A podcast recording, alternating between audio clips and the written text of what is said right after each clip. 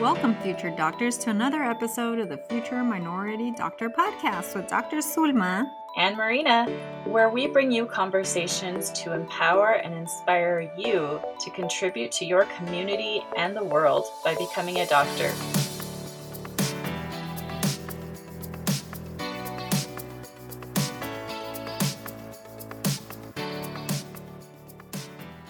Welcome back, future doctors. Thanks for tuning in again. I hope you all had a great and safe holiday season as well as a good start to a new year.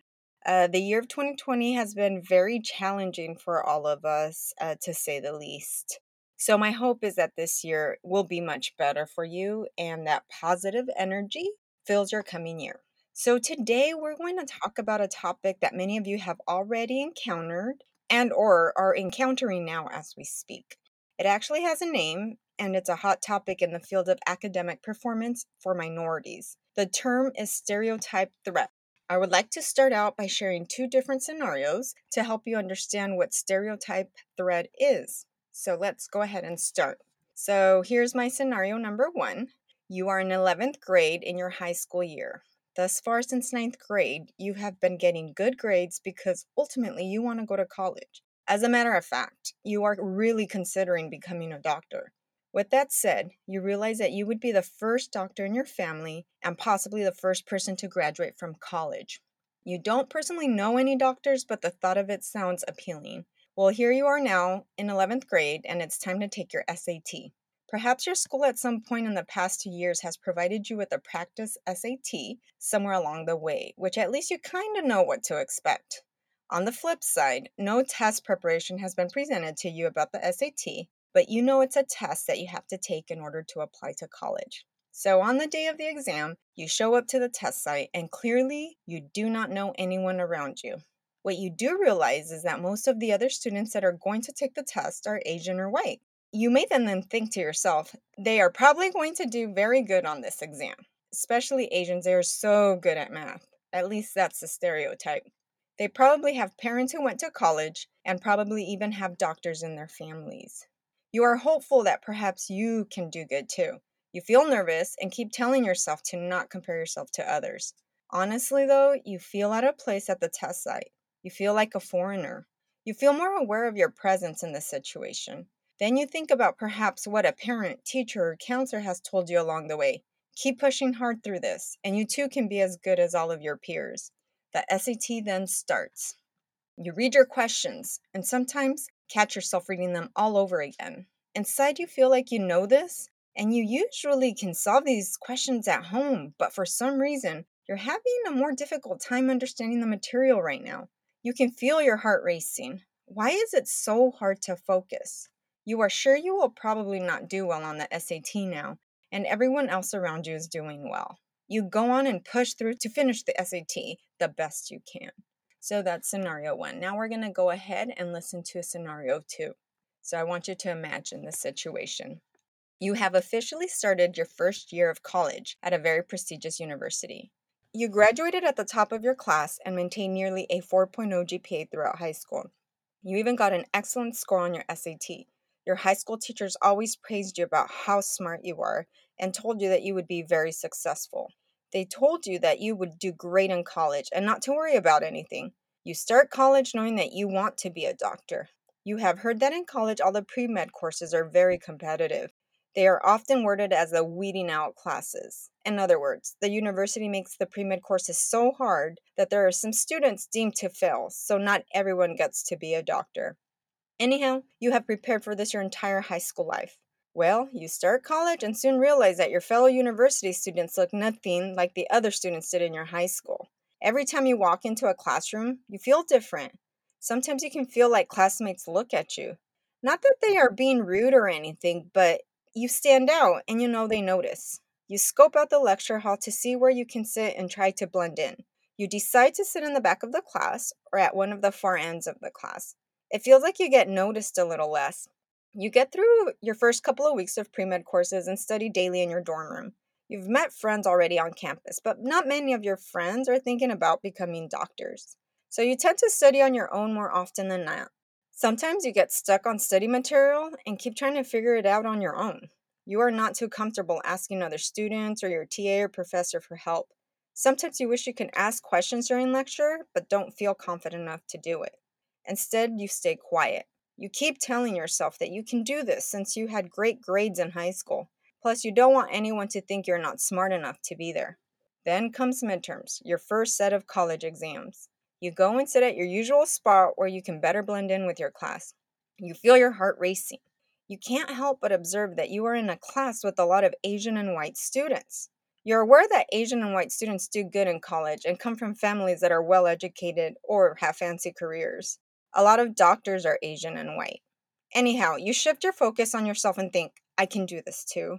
I can be good enough as well. I have to prove to myself and everyone around and show the world that I can too be successful in pre med courses. The professor then announces the start time of the test. Everyone suddenly looks down and begins to test. You are trying to control how fast your heart is going and trying your best to focus. You find yourself reading some of the questions over and over again. It's kind of harder to understand the questions right now. Then you get a question that you are pretty confident in. You find the answer immediately, but then you stop yourself and think wait, am I sure this is right? You read the question over again and all of the possible answers, maybe two or three times to ensure you will not miss it. Then you look at the clock. You start racing to take the test again against the clock. You look up for a pretty quick second and see everyone taking the test. You, for a minute, think they must be doing better than you since they look pretty confident. You shift focus again and get back to the test. You realize that you are struggling and surely will miss some questions, but all you can do is at least guess and give it your best shot. Do you think these scenarios sound familiar to you? What about you, Dr. Marina? Absolutely. Heck yes. So, you know, I remember taking the SAT in high school and doing almost exactly what you described in scenario one. I went to a very diverse high school that was mostly Latino and Black. But when I took the SAT, I remember noticing that there were less Latino and Black students compared to my normal classes, and like you mentioned, more white and Asian students. I think it's because out of my senior class of almost a thousand students, the ones that were taking the SAT and planning to go to college, they tended to be less diverse than the high school as a whole. This, unfortunately, it's the national trend. I looked it up, and about 33% of white Americans get four year college degrees, but only 19% of blacks and about 16% of Latinos or Hispanics. So, if you're looking around that SAT room and noticing something's different, you are not imagining things. Also, with scenario two, you mentioned, you know, kind of just being afraid to ask questions, being afraid to stand out, sitting in the back or the side of the class, not feeling confident in asking questions of your professors and TAs. And that also sounded very familiar. I think there have been so many times also when I'm taking a test and I just look around the room to see like oh is everybody else having an easy time is it just me struggling and i think lots of times we really can't tell based on just looking at someone but we tend to imagine in our minds that oh everybody else is having an easy time it's just me that's struggling and i definitely did that a lot as well Yes, so exactly what you said. I think most of us minorities feel that way. I think everybody feels some sort of anxiety, but there's that added pressure. So, um, definitely agree, Dr. Marina. So, I'm sure that these scenarios seem familiar to many of the minority students listening today. What you've just heard is what's known as stereotype threat. It means that a situation can make you afraid of confirming stereotypes about your social group. In other words, if you find yourself in a situation that usually holds bad ideas, stereotypes, or stigma about a group that you identify with, it creates this internal pressure on you to try to disprove the stereotype. In the case of the SAT example, if you are a Latino or Black student, you might be afraid of confirming the stereotype that Latinos or Black students score lower on standardized tests. And that creates extra stress in your mind and body that affects your ability to focus on the actual test. While all students feel some sort of test anxiety, many minorities in these types of situations experience even more stress or anxiety due to the stereotype threat. Dr. Marina, I know you're also familiar with the concept of stereotype threat. When did you first learn about it? I first learned about stereotype threat, I think it was my last year of medical school. That was the year that Dr. Claude Steele, who's a black psychologist at Stanford University, published his book called Whistling Vivaldi, which is all about stereotype threat. I happened to hear about it on a radio program, and it made me curious enough to go and buy it and read it. And when I read it, let me tell you, so many light bulbs lit up in my mind.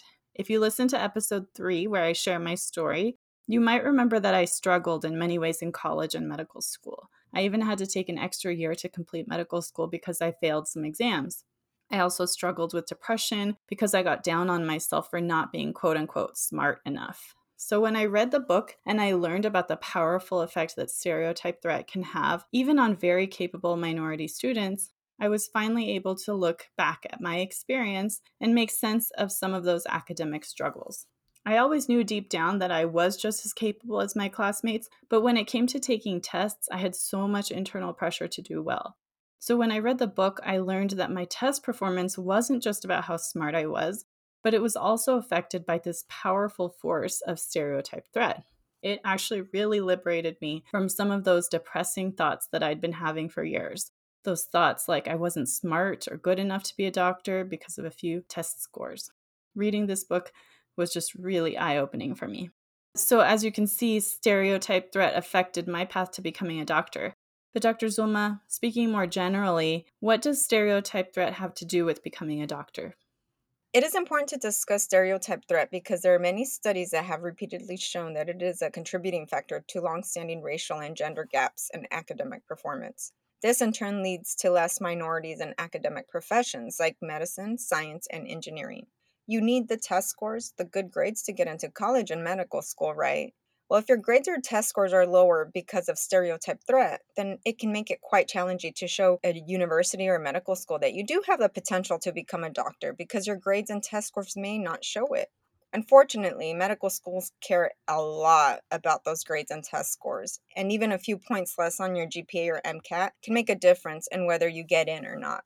Historically, it had been thought that perhaps academic performance and intelligence could be due to genetics, and you were either born with certain smarts or not. It was also thought that certain groups had higher intelligence than others. Believe it or not, people used to think that females were less intelligent than males due to pure gender.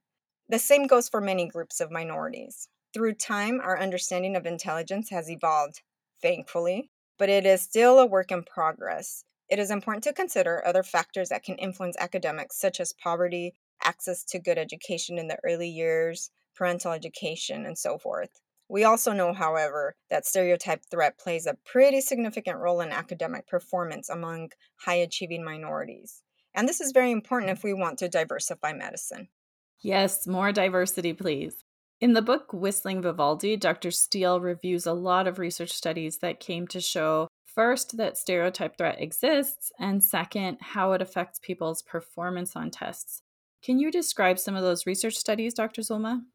Yes, there are way too many, but we'll go over a few so that hopefully those that are listening to us can understand what we're talking about.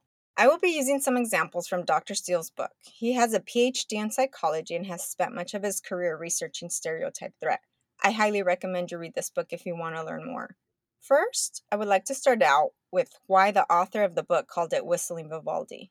He shares a story of an African American New York Times columnist, Brent Staples, during his psychology graduate student years walking the streets of Chicago. Young Staples, wearing his everyday clothing, could walk through the streets of Chicago and would recognize that non African Americans would lock arms and avoid contact out of what seemed like fear of him. Out of discomfort of people's reactions, he started to avoid the situation by turning into side streets that were out of his way.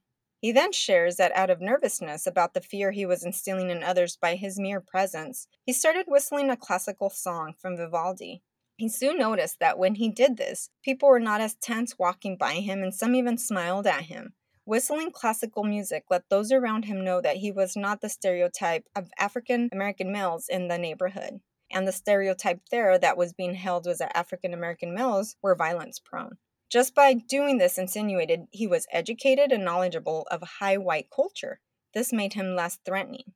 Dr. Marina, Given you are a minority, a female, and in the field of science, have you ever had to do anything or change something about yourself to help people see you for who you are? Yes, absolutely. So, where do I even start? but one example that actually affects my day to day life has to do with something as simple as the clothes I wear. Ever since medical school, I have not liked wearing scrubs. Of course, like lots of doctors wear scrubs. But the reason I don't like it is one, because I've got curves and those boxy pajamas that are called scrubs, they just don't fit very well. And two, and more importantly, because I started to notice that it was easy for patients to assume that I was a nurse because I didn't look like the typical doctor. In residency, I tried to wear black or dark blue scrubs that looked different from the ones that nurses wore, and I would wear my white coat over them so that I wouldn't be mistaken for a nurse.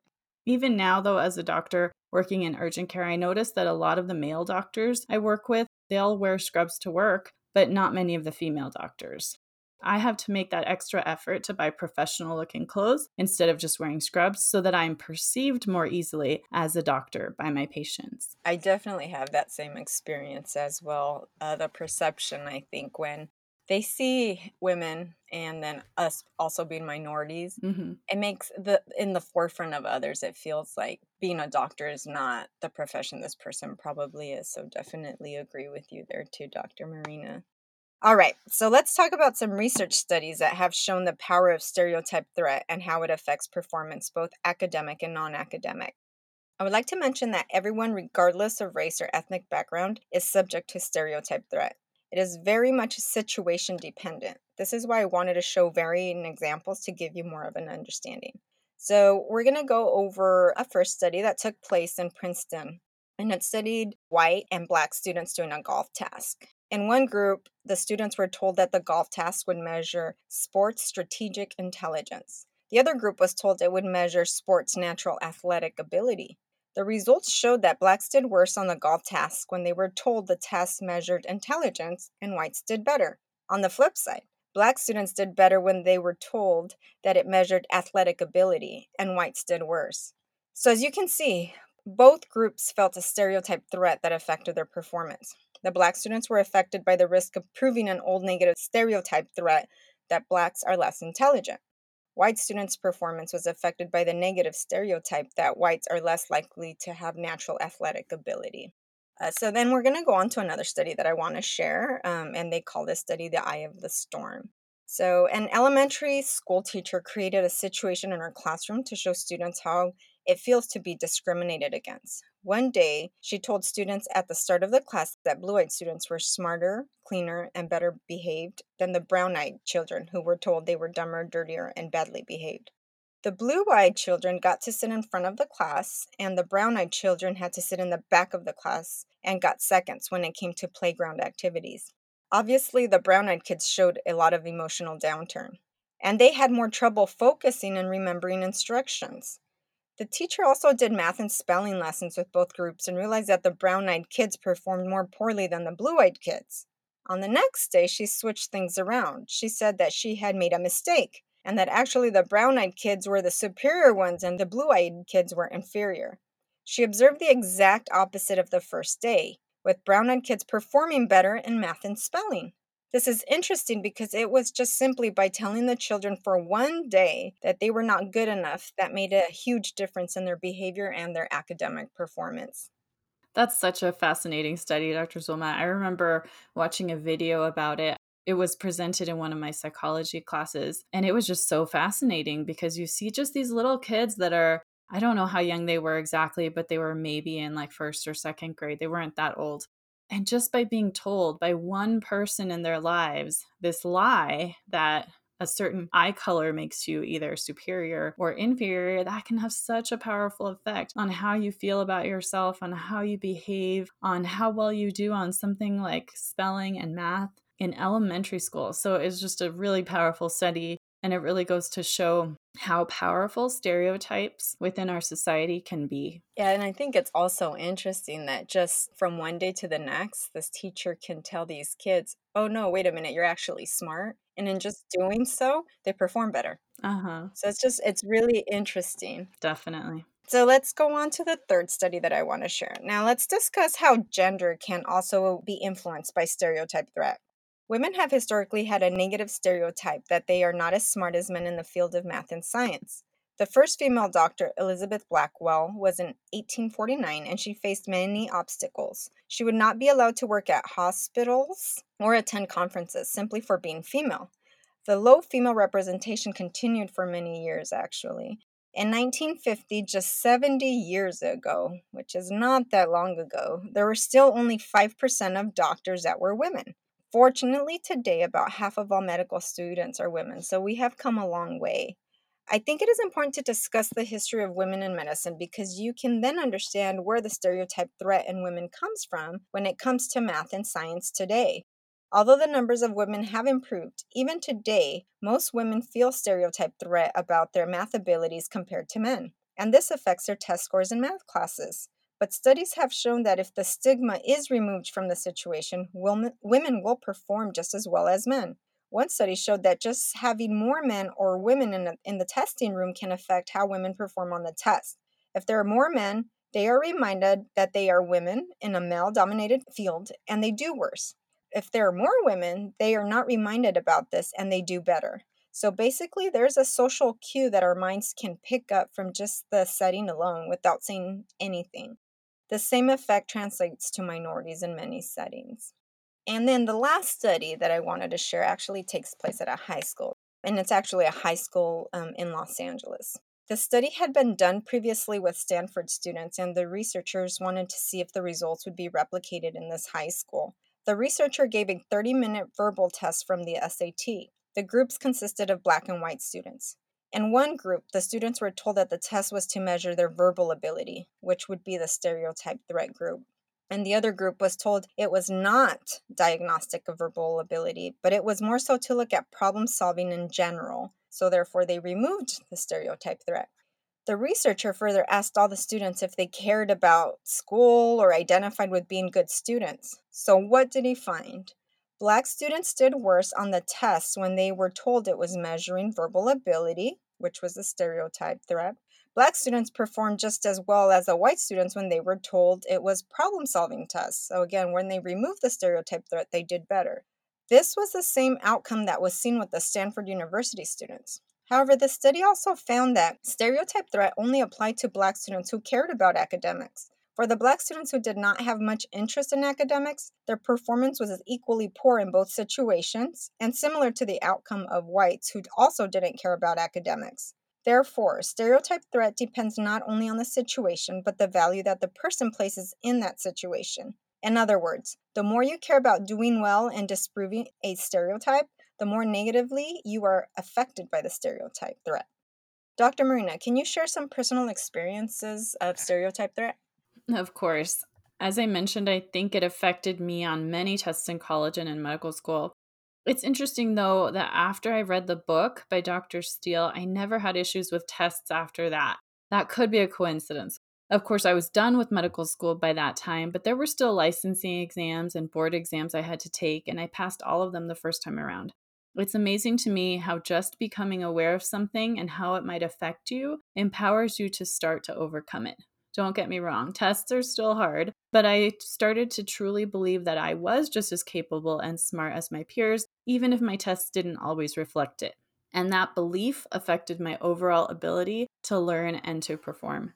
Another more recent experience that reminded me of stereotype threat was right after residency. I really wanted to do a fellowship program in pediatric emergency medicine so that I could become a pediatric ER doctor instead of just a general pediatrician.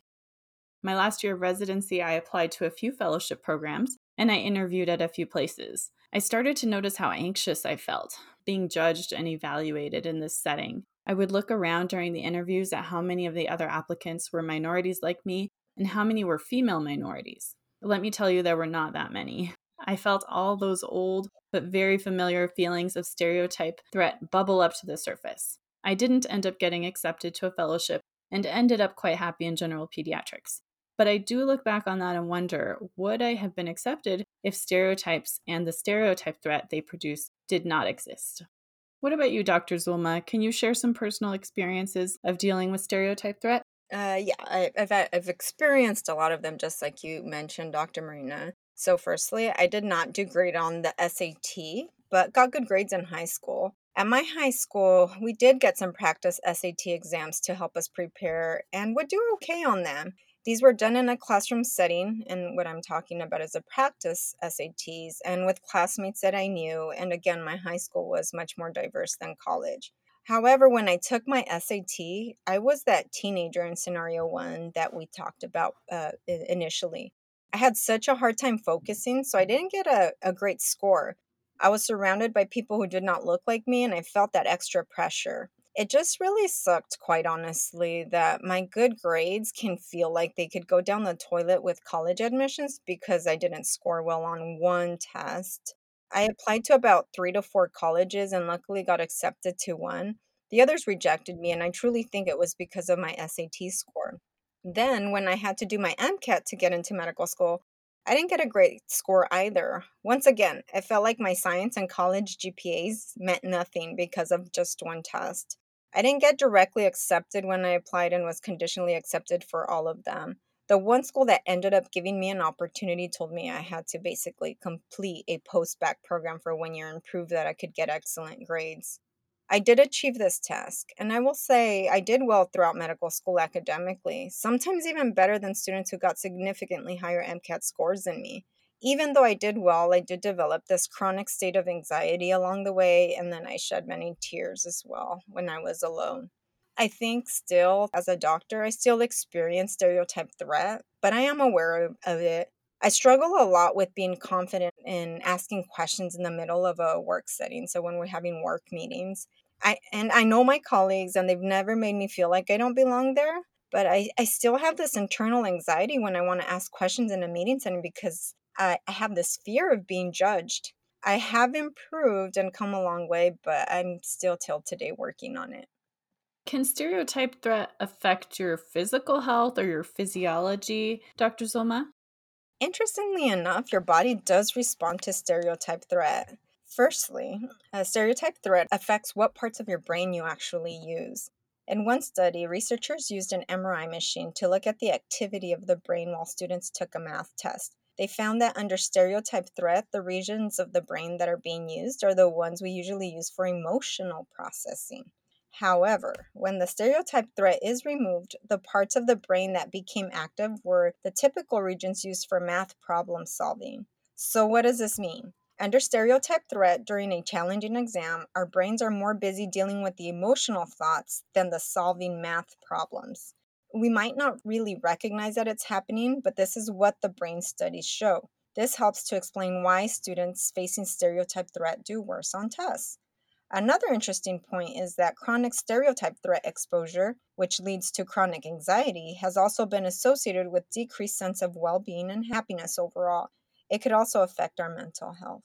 Um, yeah, that sounds pretty familiar to me. like I said, you know, it was so fascinating to me that after I read this book, I mean, I had already been going to therapy and been on medication for a couple of years, and I was finishing medical school. But after that, I never had to go back to medication. Um, I did, I have seen a therapist on and off when things happen, but yeah, like I've never gone back to that state of depression that I was in during medical school. And I think just, you know, it's amazing to me how powerful just being aware of the things that affect our performance, like the stereotype threat, can be because all of a sudden it went from me blaming myself for not being smart enough to me being able to objectively see, oh, there are these other things that are affecting my test performance. And it's not just me, it's not just my ability. So it was really, really transformational. Thank you for sharing that, Dr. Marina. I think that's very insightful for many to hear. And hopefully, if anyone listening today is struggling with this, listening to what Dr. Marina said can really be life changing when it comes to academics. Along these lines, another interesting thing that they found with stereotype threat is that blood pressure has also been shown to increase during stereotype threat situations, even though one may report to not feel anxious. So, again, you can see how this can affect your body and not just our minds.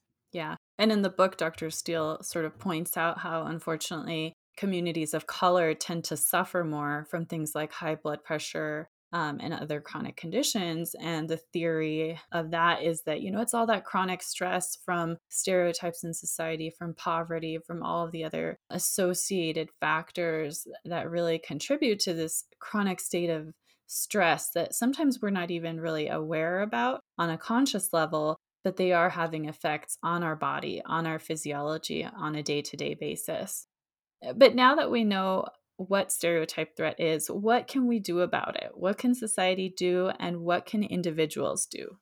again in uh, referencing back to the book Whistling Vivaldi there's been many studies that have been done to see if it can provide us clues as possible solutions to address decreasing stereotypes again remember essentially everyone experiences stereotype threat depending on the setting it is not exclusive to minorities, but because our focus in this podcast is to help address the issue with the low number of minority doctors, we're going to focus on this. So, one, getting to critical mass. What this means is that numbers matter. When there are enough minorities in a given setting, the individuals feel more comfortable. They aren't constantly reminded by looking around that they don't belong, and they feel less stereotype threat. When you, as a minority, see not just one or two, but many minorities around you, you feel more accepted. You feel less marginalized. Because there is more diversity, there are less social cues telling you that you don't belong. Essentially, increasing the numbers of minorities in colleges, medical schools, and workplaces really does help. We need more minority doctors in all fields. We need more minorities, not just as doctors, but also as teachers, leaders, and CEOs within medical schools and medical centers. Studies have shown that Black and Latino students have a lot less stereotype threat when professors are of shared ethnic backgrounds. Dr. Marina, can you tell me your critical mass experience given you attended a prestigious university? Sure. So, when I got to Stanford, I was definitely stepping outside of my comfort zone. My freshman year, I was in a multicultural dorm with a lot of minorities. So, when I was there in my dorm, I felt pretty comfortable. But when I stepped outside of my dorm into my classes and other settings, overall, I felt like a brown splotch on a white canvas. I wish I had known about this concept of stereotype threat at the time because it could have helped me make more sense of the stress I was feeling. Sometimes I really questioned whether I belonged there, but most of the time, thankfully, I was pretty stubborn and I wanted to prove that I belonged there, so I kept going. In fact, I think I did a lot of what Dr. Steele in his book calls over efforting. I wanted to prove so badly that I could succeed as a pre med student that often I worked way too hard, but not necessarily in the best way possible. Maybe we'll have an episode on over efforting at some point. It's a pretty interesting topic. What about you, Dr. Zulma? Very similar. When I think about academically from college on, definitely the that critical mass was an issue in college, especially again when you go into the sciences and math, uh, there's very few minorities in those classes. And even in my, in my medical school class, I think from 120 plus total students for my class, there was about five minorities in that class. So it's a very, very small percentage as well. And the other thing that I also noticed while I was in medical school was the lack of doctor teachers that were minorities. I think I can count them on one hand. And I think that makes a huge difference because when I was doing, say, rotations or even just doing uh, clinical practice exams, and if the doctor teachers were minorities, I just felt more at ease than when not because I felt like maybe I was being judged by the other doctor teachers. You know, Dr. Marina, I, found, I, find it interesting when I heard that you actually were in a dorm. It looks like they would mm-hmm. clump all minorities into that dorm my, my college didn't mm-hmm. do that so that's that's very interesting i didn't know that some colleges and universities did that it was it was an optional thing. It was like one of the dorms on campus was this multicultural themed dorm called casa zapata. And so when you filled out your like paperwork to start freshman year you could say whether you were interested in being in that dorm or not. So it was by choice. It was certainly not all minorities that were in there if you didn't want to be there, you could be in another uh, regular okay. dorm for sure. But I felt, for me, I felt like that would be kind of a safer space, like a more comfortable space for me to start out. Um, and it was actually a really positive experience my first year. It was a great dorm. Um, and it was a pretty popular dorm too. A lot of people wanted to be there because of that multicultural and more diverse experience. I also want to say one thing when you were mentioning like that in our medical school classes there were five or six you know minority students um, we're talking about underrepresented minorities. So not necessarily like East Asians and South Asians because there were definitely many of them mm-hmm. as well. But talking about underrepresented minorities like blacks Latinos Native Americans and some of those other very underrepresented groups. Yes correct. Thank you for clarifying that So, um, another thing that Dr. Steele talked about as far as things that we, we should address is changing the narrative. This basically means changing your perspective. Often, as minorities in a school setting, we choose to spend time with people who are like us, or we spend time alone because we can't find people who are like us. That means that when we struggle, it's easy to feel like we're the only one struggling or that there's something wrong with us, but everyone else has a perfect life. Something that can help us overcome these feelings is hearing the experiences of other students. For example, you could reach out to someone a few years ahead of you and find out how they got past their struggles and succeeded. You can also force yourself to mingle with students that don't look like you, because if you do this, you will come to see that everyone struggles in one way or another white, black, Latino, Asian, mixed race. College and medical school are hard for most people. These groups can help you to learn some, some of the strategies that other students use to succeed. Spending some time in mixed groups has actually been shown in studies to help raise the grades of minorities. Another way to change your narrative is adopting a growth mindset. If you haven't already listened to our podcast on growth mindset, please go listen to it. It will transform the way you think. Growth mindset teaches us that intelligence is not fixed, but can change over time with effort and training. Dr. Marina, when do you think you started to learn to change your narrative? So, in that multicultural dorm that I mentioned, my roommate my freshman year was Chinese. She was of Chinese origin. And she ended up starting out as a pre med student like me, but ended up changing to a humanities major by the end of her freshman year. I had had my own stereotypes, of course, about Chinese students, unfortunately. And I assumed that because she was Chinese, chemistry and science classes would be pretty easy for her. So I was actually surprised when she talked to me about how hard they were and how she really hated mm-hmm. them, especially chemistry. So that forced me to change my own stereotype about Asians and their quote unquote natural academic abilities. She ended up majoring in something else and she really loved it. I also hung out with a lot of Caucasian friends in college because I was heavily involved in a student group affiliated with my religion. Most of the students in the group happened to be white. Because I hung out with them, I learned that they also struggled in classes and they faced hard things in their life. So, in some ways, this increased my feelings of not belonging because I was a darker skinned person among a lot of Caucasians. But at the same time, I got to recognize how we were actually more similar in many ways than different. And that helped me to figure out how to kind of navigate the college experience because I didn't feel so alone. It wasn't like I was the only one struggling with all my problems. I saw that even my white classmates, they struggled too, and classes were hard for them too. Isn't it so crazy how we just presume these things and make assumptions about everything, and it's our own mind doing it to us? mm-hmm. Yeah, definitely. It's kind of like we buy into the stereotypes too. It's not just that other people are like thinking these negative things about us, but sometimes we start to believe them too. And if we don't force ourselves to have experiences that challenge those stereotypes, then we're never going to unlearn them. Yeah, there's something called self fulfilling prophecies, which is uh-huh. that you have these thoughts about yourself that you actually start fulfilling them. So mm-hmm. it's just interesting to see how it just really comes out of our own minds and not necessarily anybody saying anything. All right, moving on. So then, um, Dr. Steele then also talks about self affirmation in addressing stereotype threat. This means that if you reflect on values that are important about you, you are less likely to experience distress when confronted with information that threatens your sense of self. You basically train your mind to have a positive image about yourself. So when threatening situations arise, you are less likely to react.